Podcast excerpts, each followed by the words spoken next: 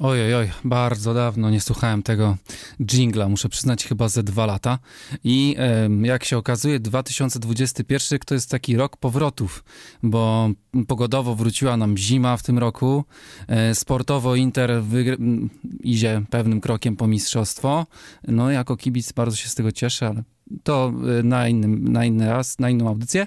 E, no i też radiowo e, wielkie powroty, chociażby anglo-kultura. Daniel Szczepański się kłania i ostatnim razem moim współprowadzącym był Maciek Jankowski, a dzisiaj jest tą współprowadzącą pani doktor Katarzyna Kodaniec. Dzień dobry.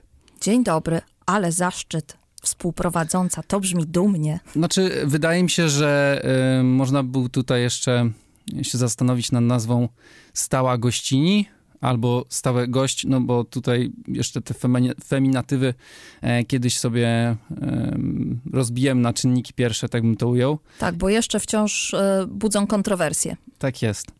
E, I będziemy się w tej audycji zajmować, tak jak poprzednio, językiem angielskim i wszystkim, co z językiem angielskim jest związane, ale e, akurat w tej edycji tego programu chciałbym, chcielibyśmy się skupić na e, trzech takich głównych aspektach, czyli kulturze, języku i, i tłumaczeniu, no bo to jest no taka nasza specjalizacja, chyba tak to bym mógł to ująć, ująć, chociaż z drugiej strony e, te wszystkie trzy rzeczy moim zdaniem się bardzo dobrze łączą. Jak zawsze w e, kulturze i w języku wszystko się ze sobą przenika i nie tylko w ramach jednego języka, ale też pomiędzy językami, więc będziemy mieli dużo rzeczy do obgadania. No właśnie i dzisiaj obgadamy temat, który moim zdaniem jest bardzo głęboki i bardzo długi, e, bo sięga w zasadzie początków państwa angielskiego. E, no ale zanim powiem dokładnie o co chodzi, no to e, myślę, że taką e, za, taką zapowiedzią może być piosenka, która się nazywa God Save the Queen, a grają Sex Pistols. Sex Pistols, no to klasyka punk rocka. Jeszcze tylko chciałem powiedzieć, że ten ten program nie jest przypadkowy z tego względu, że będziemy się tak spotykać co tydzień e, od godziny 16 do godziny 17 na antenie radia UWMFM. A już przechodząc do tematu dzisiejszego odcinka, już pewnie większość z was się e, domyśliła, że chodzi o rodzinę królewską. E, no i myślę, że w ogóle tę dyskusję odnośnie rodziny królewskiej powinniśmy zacząć od centralnej jej postaci, czyli królowej Elżbiety, która ma już swoje lata i mm, takie pierwsze skojarzenie, które mi się e, przy, które mi przychodzi na myśl, to jest e, tak naprawdę, co się stanie, gdy królowa już odejdzie z tego świata. Co pani o tym sądzi? Tego nie wie nikt. Te dyskusje, co się stanie, trwają od jakiegoś czasu. E, po pierwsze, czy monarchia się rozpadnie? Po drugie, czy ewentualny następ, ewentualnym następcą będzie Karol czy William, a w zasadzie powinnam powiedzieć e, Wilhelm, bo e, a propos tłumaczenia imiona członków rodziny królewskiej powinniśmy przekładać zgodnie z oficjalnymi wytycznymi, czyli Wilhelm, ale on jest też postacią popkultury, więc William. No i taka dyskusja trwa w samej Anglii od wielu, wielu lat pojawiają się publikacje, głównie lewicowe, dotyczące republiki tak? E, że e, w zasadzie e, jeżeli królowa no nie abdykuje, a raczej się na to nie zanosi, to y, monarchia się powinna tak czy siak na niej zakończyć. czyli Anglia powinna mieć, czy Wielka Brytania powinna mieć prezydenta i popularność rodziny królewskiej to jest trochę mit, ponieważ faktycznie oni są bardzo lubiani i akceptowani przez starsze pokolenia. E, I tam e, według różnych statystyk około 80% uważa, że królowa robi dobrą robotę, powinna zostać i, i jej następcy też powinni nosić e, tytuły królewskie, ale wśród młodzieży, czy pokolenia powiedzmy dwudziestoparo, trzydziestoparolatków, to postać królowej często budzi wzruszenie ramionami po prostu. Oni mają inne problemy. I wydaje mi się, że żadnych drastycznych kroków nie będzie, ale być może na królowej, czy na jednym z jej, pierwszym z jej następców monarchia się zakończy. To ja jeszcze chciałbym kontynuować wątek właśnie królowej, bo E, chociażby w tym serialu e, The Crown jest przedstawiona postać tak naprawdę od samego początku. E, no od małżeństwa z tak jest, Filipem, ale są um, flashbacki do, do dzieciństwa. I, I, czy nie sądzi pani, że to nie jest trochę tak, że jeżeli teraz królowa Elżbieta nie chce oddać tronu, no to to jest taka, to jest taka symbolika w ogóle całej jej tej, całego tego jej okresu rządzenia, bo ona moim zdaniem zawsze była e, taka twardoręka, lubiła postawić na swoim i często nie zgadzała się nawet z, z członkami własnej rodziny, e, nie pozwalając chociażby na różnego rodzaju rozwody, czy różne tego typu no, relacje romantyczne, natury romantycznej. Ekscesy tak. często, no właśnie. można powiedzieć. E, mało tego, myślę, że e, kiedyś sytuacja była nieco inna i wydaje mi się, że mimo wszystko troszeczkę takiego odświeżenia by się rodzinie królewskiej przydało, bo pamiętajmy o tym, że jednak w XX wieku, gdzie też panowała oczywiście Elżbieta przez cały w zasadzie XX wiek, no może przesadzam, ale... Przez pół. Przez pół Prawie. XX wieku, no to wtedy nie mieliśmy tak naprawdę tylu obserwatorów tego, tego życia rodziny królewskiej. Dzisiaj tak naprawdę e, można mówić o tym, że paparazzi mimo pandemii e, chodzą e, krok w krok za tymi członkami rodziny. No i tam każda, każdy jakiś, tak jak pani, pani powiedziała, jak, jakiś jakaś dziwna sytuacja, czy, e, czy właśnie pewnego rodzaju afera. To wszystko jest komentowane na bieżąco, podawane do mediów i tak dalej, i tak dalej.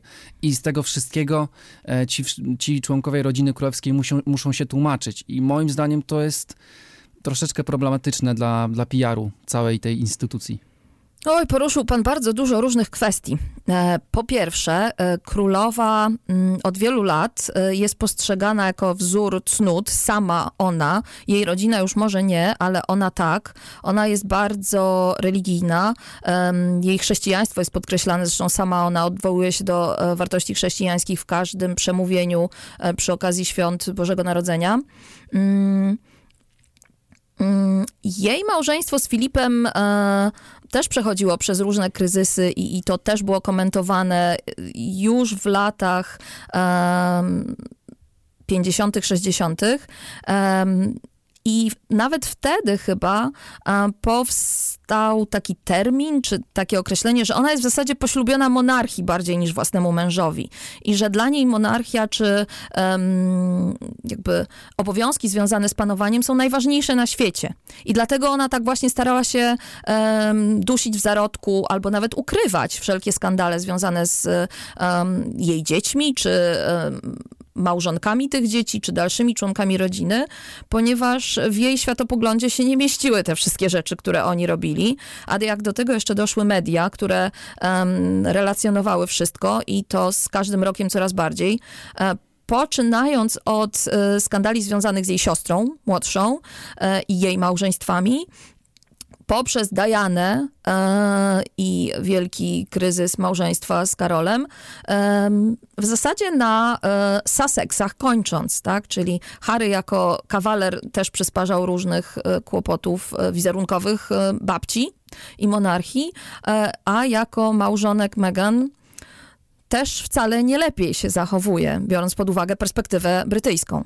W ogóle też trzeba tutaj podkreślić, bo chciałbym e, jeszcze się odwołać do tego, co pani powiedziała, że tak naprawdę samych Brytyjczyków często ta kwestia królewska nawet nie bardzo e, ich interesuje, no bo oni mają własne problemy, e, takie gdzieś tam nawet codzienne sprawy są dla nich ważniejsze niż to, co powiedziała królowa, czy tam jakiś członek rodziny królewskiej. I tu się zgodzę. Natomiast z drugiej strony strony też pamiętajmy o tym, że mimo wszystko, ja bym powiedział, że rodzina królewska to też jest biznes, bo spójrzmy nawet na to, że e, może sami Brytyjczycy jakoś niechętnie patrzą na, na znaczy niechętnie, e, niechętnie w tym sensie, że nieregularnie patrzą na to, co się dzieje e, na dworze królewskim, ale już ludzie z całego świata. Zwłaszcza są, Amerykanie. Oni są zafascynowani tym, ca, tą całą instytucją, a to się wiąże też oczywiście z jakąś turystyką, z jakimiś właśnie mediami. Przecież to jest tak naprawdę kopalnia pieniędzy i z tego też względu wydaje mi się, że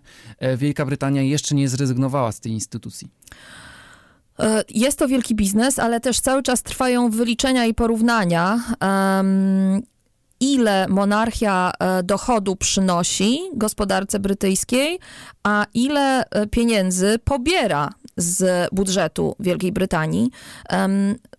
Od wielu lat chyba to wyliczenie, ile e, kosztuje przeciętnego Brytyjczyka utrzymanie rodziny królewskiej się nie zmieniły, to jest około 60 kilku pensów.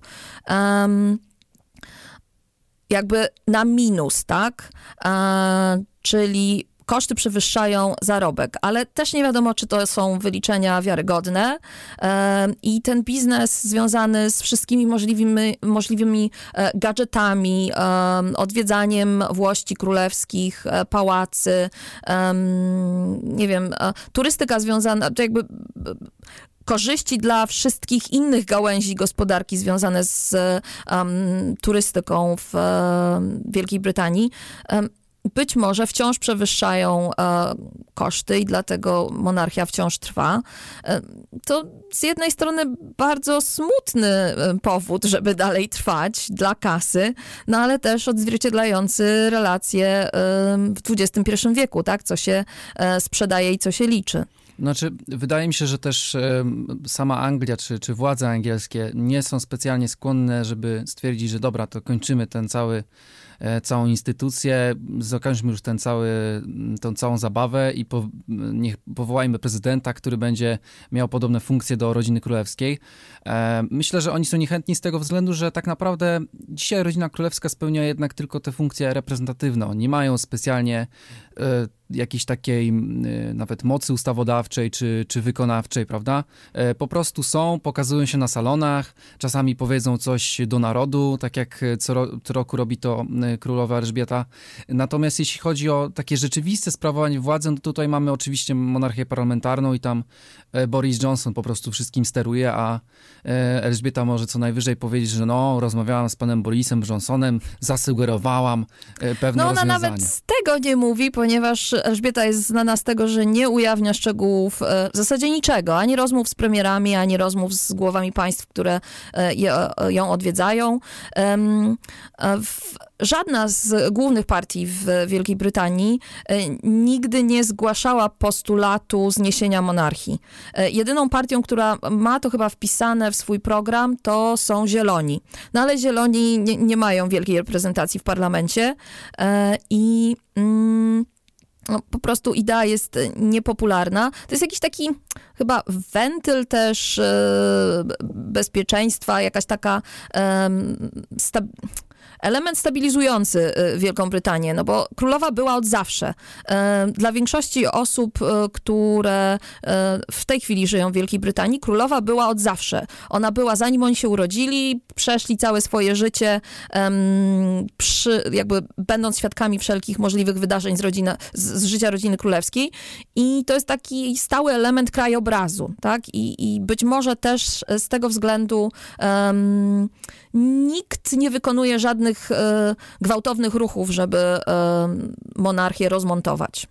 Też e, zanim przejdziemy do następnego wątku, to jeszcze chciałem poruszyć temat takich relacji, na przykład właśnie mm, ten prime minister, czyli oczywiście premier. premier, tak, z królową Elżbietą, bo też chociażby dobrze pokazana była relacja e, żelaznej damy Margaret Thatcher z e, królową Elżbietą i tam widać, że te, widać było, że te spięcia były między nimi e, i pamiętajmy o tym, że w zasadzie Margaret Thatcher też miała podobny charakter, bo lubiła postawić na swoim. No dwie silne kobiety. No właśnie i jednak... Szefowe. Myślę, że w niektórych kwestiach po, udało im się dogadać, natomiast w niektórych kwestiach jakby stały w tym zapartym punkcie i nie dało się e, dojść do żadnego kompromisu. Mm, tak, zresztą jak pan wspomniał wcześniej, um, królowa lubi postawić na swoim, ale też z drugiej strony jest e, tylko królową, tak? Ona nie ma żadnej e, bezpośredniej mocy sprawczej, nie może wpłynąć na przegłosowanie jakiejś ustawy, ale już może wpływać na de, mm, dyplomację i w starciu z Margaret Thatcher w kilku kwestiach częściowo pokazanych w The Crown, e, to właśnie e, królowa jakby wygrała, jeżeli można powiedzieć, że ktoś wygrał, tak? No właśnie, i tutaj muszę przyznać, że e, to mnie zawsze tak dziwiło, że jednak królowa, która jest uwielbiana przez cały świat często, może niekoniecznie właśnie przez Brytyjczyków, ale tak jak pani powiedziała, przez Amerykanów, przez tę stałość instytucji, chociażby przez te tradycyjne poglądy e, i przez te. Mm, długowieczność, tak bym to ujął. E, jednak no, te, te inne narody pokochały właśnie królową, e, a ona okazuje się, że wcale nie, na kartach historii często okazywała się wręcz taka bez, bezwzględna wo, wobec nawet swoich członków rodziny. E, no bo właśnie e, jej e, jakby głównym celem jest przetrwanie monarchii, tak?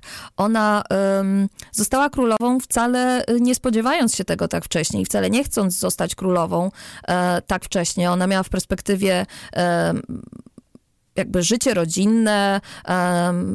W 47 wyszła za mąż, a tron objęła e, kilka lat później.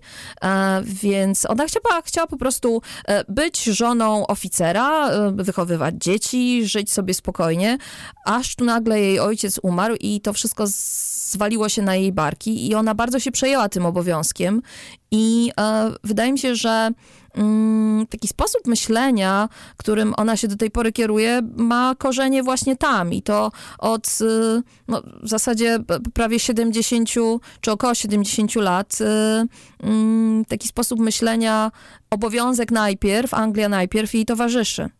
I tutaj postawimy kropkę i zaprosimy Was na króciutką, bo minutową przerwę muzyczną. I tym razem też będzie God Save the Queen, tylko że w wykonaniu e, królowej, ale tego zespołu z Wielkiej Brytanii ta ścieżka dźwiękowa y, do naszej audycji mm, też nie jest dzisiaj przypadkowa, bo wybraliśmy takie utwory, które się właśnie kojarzą z królestwem.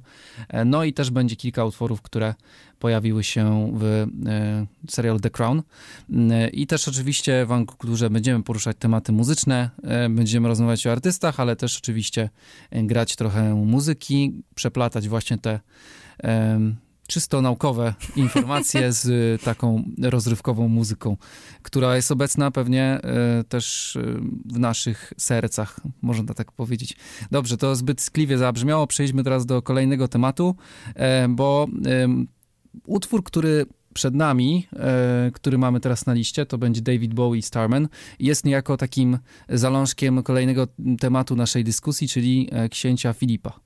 E, tak, e, utwór pojawił się e, w odcinku, w którym głównym bohaterem był Filip, bo The Crown jest tak skonstruowane, że jakby głównym bohaterem każdego z odcinków jest konkretna postać i akurat w, to chyba był trzeci sezon, książę Filip był zafascynowany mm, eksploracją kosmosu i tym, że amerykańscy astronauci właśnie w kosmos się udali, zaczął o tym czytać, tak jakby tak przedstawia to odcinek, ale faktycznie mm, książę Filip interesuje się nauką, interesuje się odkryciami, wynalazkami, rozwiązaniami technologicznymi. E, jest być może e, jedynym takim członkiem rodziny królewskiej, e, który ma tego typu zainteresowania i twórcy serialu właśnie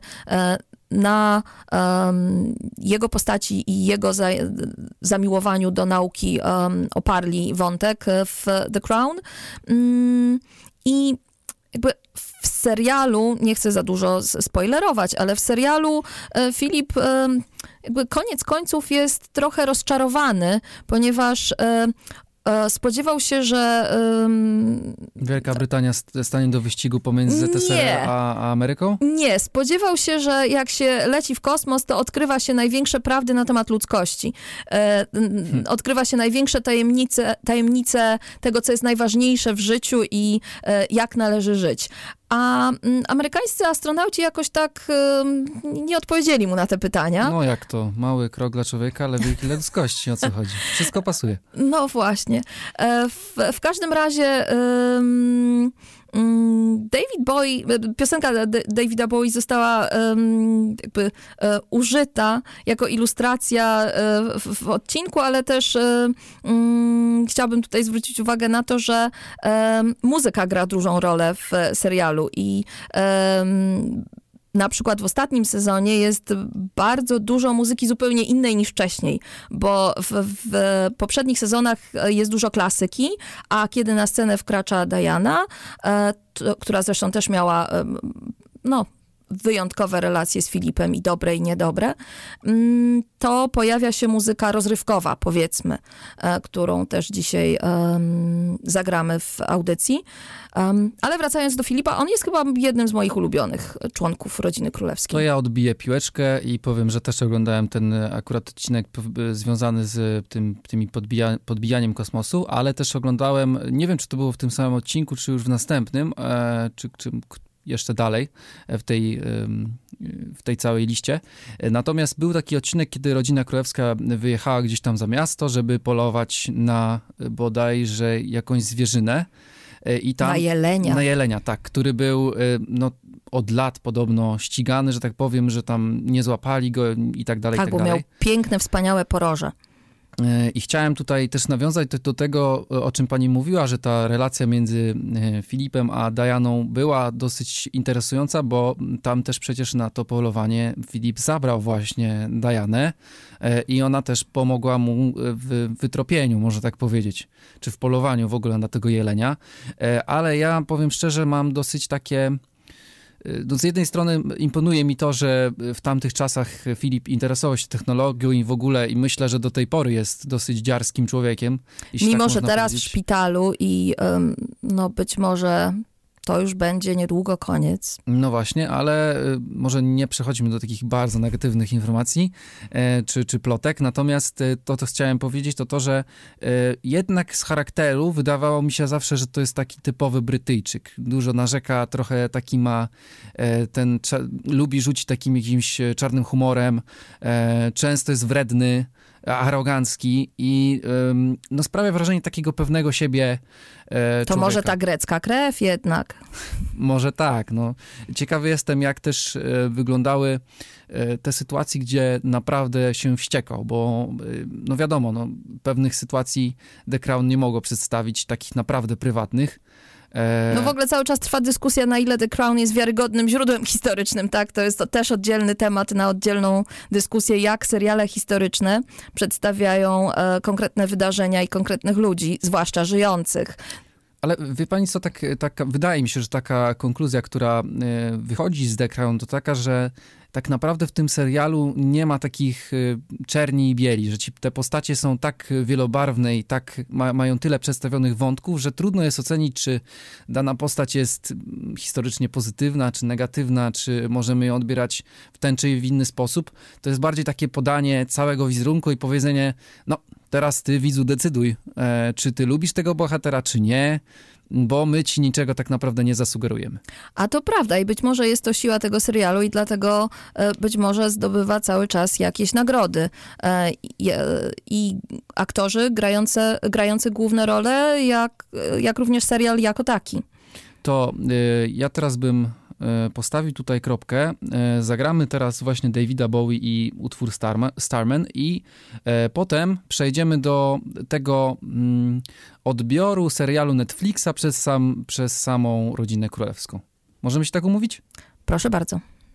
E, I teraz przejdziemy do rzeczy tak naprawdę, o której mówiliśmy co poniekąd, no bo mówiliśmy na początku audycji o y, rzeczach związanych z wizerunkiem i mam wrażenie, że ten wizerunek y, od strony właśnie rodziny królewskiej mocno poszedł w dół, jeśli chodzi o ostatnie statementy, czy te wszystkie różnego rodzaju ogłoszenia, które wygłasza właśnie rodzina królewska, może nawet ich rzecznik prasowy, no bo chyba tak to tym się tacy ludzie zajmują. E, no bo e, kiedy powstawał serial The Crown, e, no to wręcz były to, głosy były takie, że okay, róbcie fajnie, jesteśmy zadowoleni z tego, że promujecie angielską kulturę, historię i tak dalej. No a przychodzi czwarty sezon i jest jakby odwrócenie ról, to znaczy nagle, nagle ta, ten serial nie podoba się rodzinie królewskiej i mówi, że jest, nie wiem, sfabrykowany, czy podają tam nie, nie fejkowe informacje, czy, czy no nie wiem, że po prostu tam ten serial nie pokazuje prawdy. Mm, no, prawda też jest wartością względną. E, może zacznę od tego, że e, twórcą serialu jest Peter Morgan, który mm, już wcześniej Rodzinę Królewską przedstawiał. E, jest taki film chyba z 2006 roku z Helen Mirren, która gra królową to on był reżyserem. On również e, napisał sztukę i był reżyserem e, The Audience, e, też z Helen Mirren. to jest e, sztuka przedstawiająca serię spotkań królowej z jej e, premierami, e, zresztą wspaniała. I mm, jakby to nie jest osoba, która nie wie nic o um, rodzinie królewskiej i która e, chciałaby, um, nie wiem, generować jakąś tanią sensację, tak? Więc mamy e, twórcę godnego szacunku, powiedzmy. Mm, to z jednej strony. To, znaczy, to tak ci tylko wtrącę. Ja na przykład bardzo szanowałem The Crown za to, że na przykład E, potrafili e, postawić na innych aktorów w trakcie nagrywania danych e, sezonów, z tego względu, że wiadomo, no, aktorzy się starzeją, a po prostu potrzebni byli aktorzy z różnego tego pułapu wiekowego, nazwijmy to tak. I muszę przyznać, że te wszystkie wybory były po prostu trafione. Oni naprawdę dobrze robią swoją robotę i też mam wrażenie, że są po prostu postaciami wiarygodnymi. Dobrze wchodzą w swoje role, są... Tak, bo też mają sztab ludzi, którzy się zajmują kostiumami, ale również na przykład Claire Foy, czyli odtwórczyni roli królowej w dwóch pierwszych sezonach, miała e, swoją e, trenerkę bądź trenera do spraw e, wymowy tak? Ona się uczyła wymawiać konkretne dźwięki tak jak królowa. Więc e, to jest e, serial, który kosztuje masę pieniędzy, ale też jest robiony z bardzo dużą dbałością o wiele szczegółów e, związanych z konkretnymi okresami historycznymi jak sobie e, myślę o tych, o tych szczegółach i tak dalej, to mam wrażenie, że to jest wszystko robione, wiadomo, przez researcherów i tak dalej. I e, pewnie też kiedyś o tym porozmawiamy, bo ten research jest ważny nie tylko w kontekście chociażby um, takich mm, takich dzieł jak właśnie serial The Crown, czyli w zasadzie serialu historycznym, czy biograficznym, czy no, tego typu właśnie spektaklu, chciałem powiedzieć. Produkcji. Produkcji, właśnie. Ale też to jest wszystko ważne w kontekście chociażby tworzenia e, książek, czy, czy właśnie wszystkiego, każdego rodzaju filmów, żeby oddać dobrze realia e, prezentowane na właśnie w książce, czy, czy w serialach, czy filmach. Tak, ale też Rodzina Królewska y, dawkuje dostęp do y, dokumentów na swój temat y, i bodajże w 1997 roku powstała taka komórka w Pałacu Buckingham zajmująca się e, PR-em czy kreowaniem wizerunku, e, która jest odpowiedzialna za to, co się przedostaje do mediów i e, jak królowa jest w mediach przedstawiana. I wydaje mi się, że te ostatnie ruchy to są trochę, trochę nerwowe i być może but krytyczna wizja rodziny królewskiej przedstawiona w czwartym sezonie e, podniosła royalsom ciśnienie i być może jakieś nieprzemyślane e, oświadczenia e, do prasy zostały no, udzielone. Nie, bo tak sobie pomyślałem, że też podnosi temat, który jest coraz świeższy, można powiedzieć. Tak. I też... The Crown że... miało się skończyć wcześniej, tak? To nie miało być sześciu sezonów, a teraz będzie sześć sześć sezonów, więc do, dotrzemy w zasadzie do początku XXI wieku. I pamiętajmy też o tym, że no, rusza tematy, które są już takie bardzo newralgiczne, bo e, porusza chociażby ten związek czy, czy małżeństwo w ogóle Dajany i, Karola, które było, mówmy się, troszeczkę zaaranżowane. Nawet no bardzo bo... zaaranżowane było i właśnie tutaj książę Filip bardzo chciał, żeby Karol się ustatkował właśnie e, z tą, a nie inną e, dziewczyną i właśnie dziewczyną bardziej niż kobietą, bo tam jest wielka różnica wieku i tak jak jestem w stanie uwierzyć i serialowi, i różnym książkom na ten temat, że Diana nie do końca sobie zdawała sprawę, w co wchodzi, biorąc ślub z, z Karolem, to Karol dokładnie wiedział, e, co może się wydarzyć, kiedy um, będzie równolegle e, utrzymywał dwa związki, jeden legalny, drugi nielegalny, kiedy ulegnie namową rodziny, żeby związać się z Dajaną, bo to jakby to nie był jego pomysł i to nie był e, bardzo chciany przez niego związek, więc jakby no to rodzina królewska i Karol wpakowali e, się w taką sytuację. No i Dianę. I Dianę.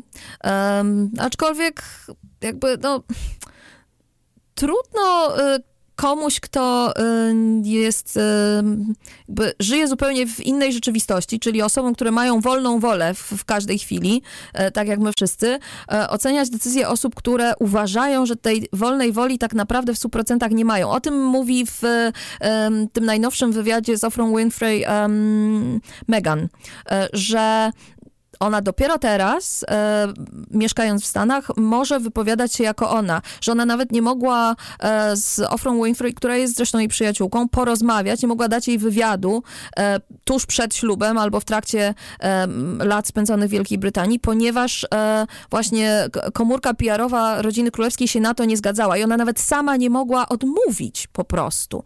E, tam zawsze coś się dzieje przez pośredników, więc w takiej machinie przez wiele lat żyła e, Diana i e, no jest bardzo wiele różnych teorii spiskowych, e, że ta machina w końcu ją zabiła.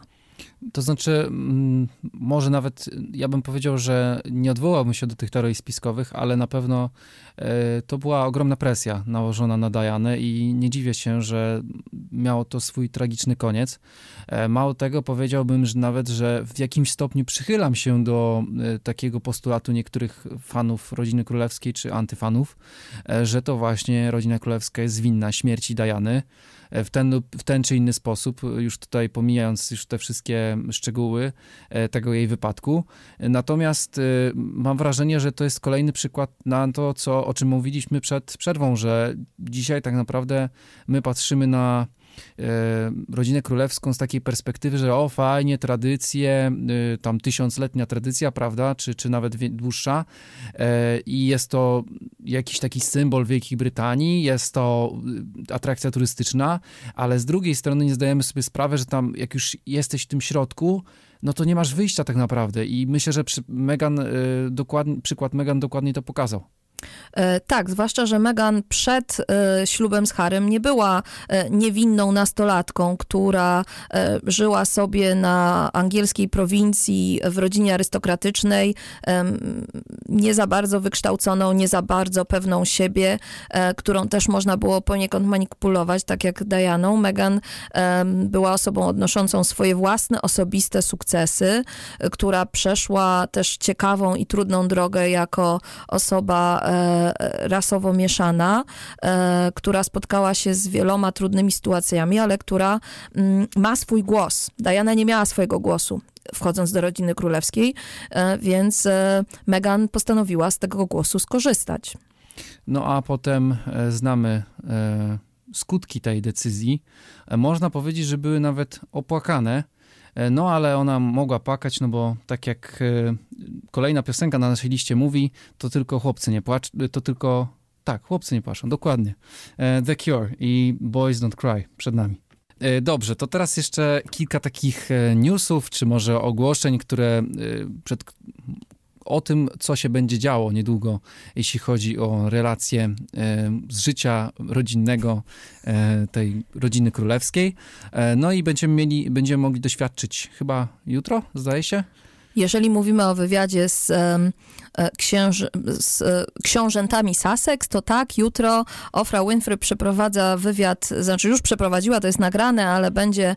Um, opublikowany ten wydział, ten, ten wykład, e, Matko Boska, wykład, jaki wykład? E, wywiad. E, jutro o, zdaje się, 21 w telewizji CBS. To jak ktoś mm. umie angielski, to może być pierwszy przed wszystkimi. Tak, i ma dostęp do jakichś streamów czy czegoś takiego.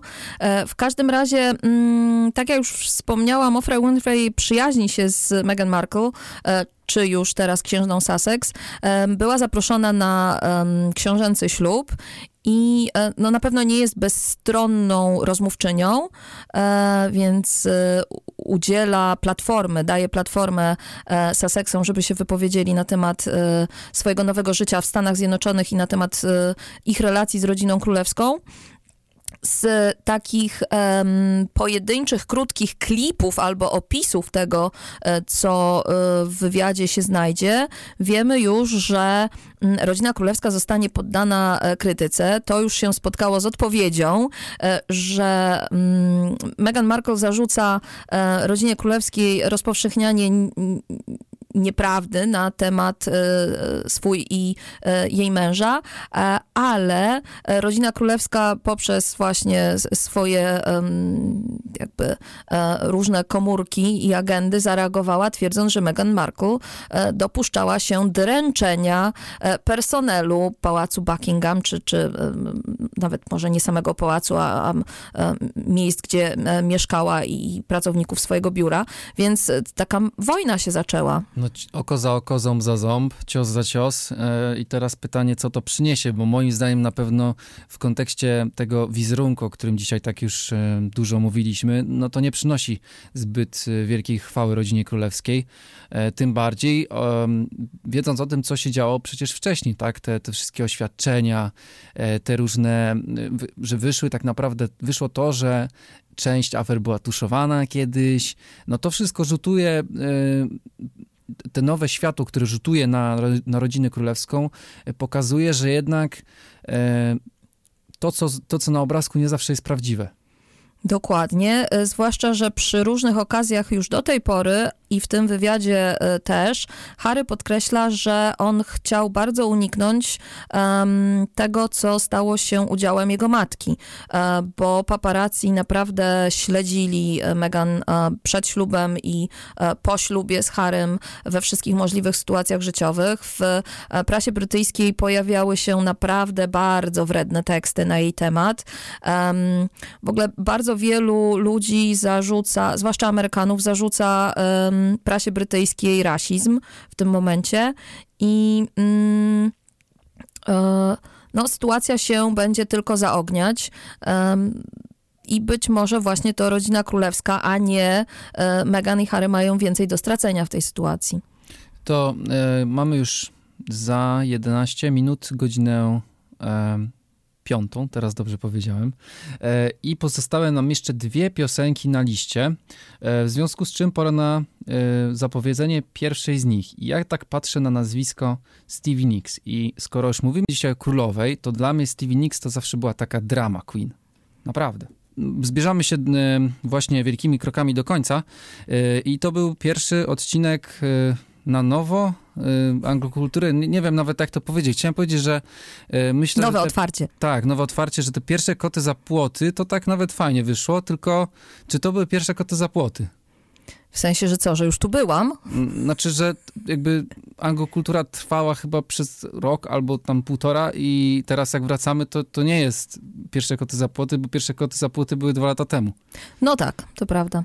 Więc to jest, tak jak pani powiedziała, nowe otwarcie i mam nadzieję, że um, wszystkim tym, którzy po raz pierwszy słuchali właśnie anglokultury um, w tym zestawieniu, znaczy w tym zestawieniu to, to pierwszy raz faktycznie, ale którzy nie mieli styczności z tą audycją wcześniej, myślę, że um, mam nadzieję przynajmniej, że się przekonali, że będą słuchać nas co tydzień. E, a dzisiaj tak, taki duet, który będzie przez następne, mam nadzieję, kilka miesięcy, jeden dzień dłużej, albo kilka lat, jeden dzień dłużej. E, to znaczy moja skromna osoba, Daniela Szczepańskiego oraz... Kasia Kodeniec. Tak jest, pani doktor nawet. E, I kończymy piosenką pani Diany Ross, która się nazywa Upside Down. Słyszymy się za tydzień w sobotę o godzinie 16. No i tak jak powiedziałem, do końca świata jeden dzień dłużej. Do usłyszenia.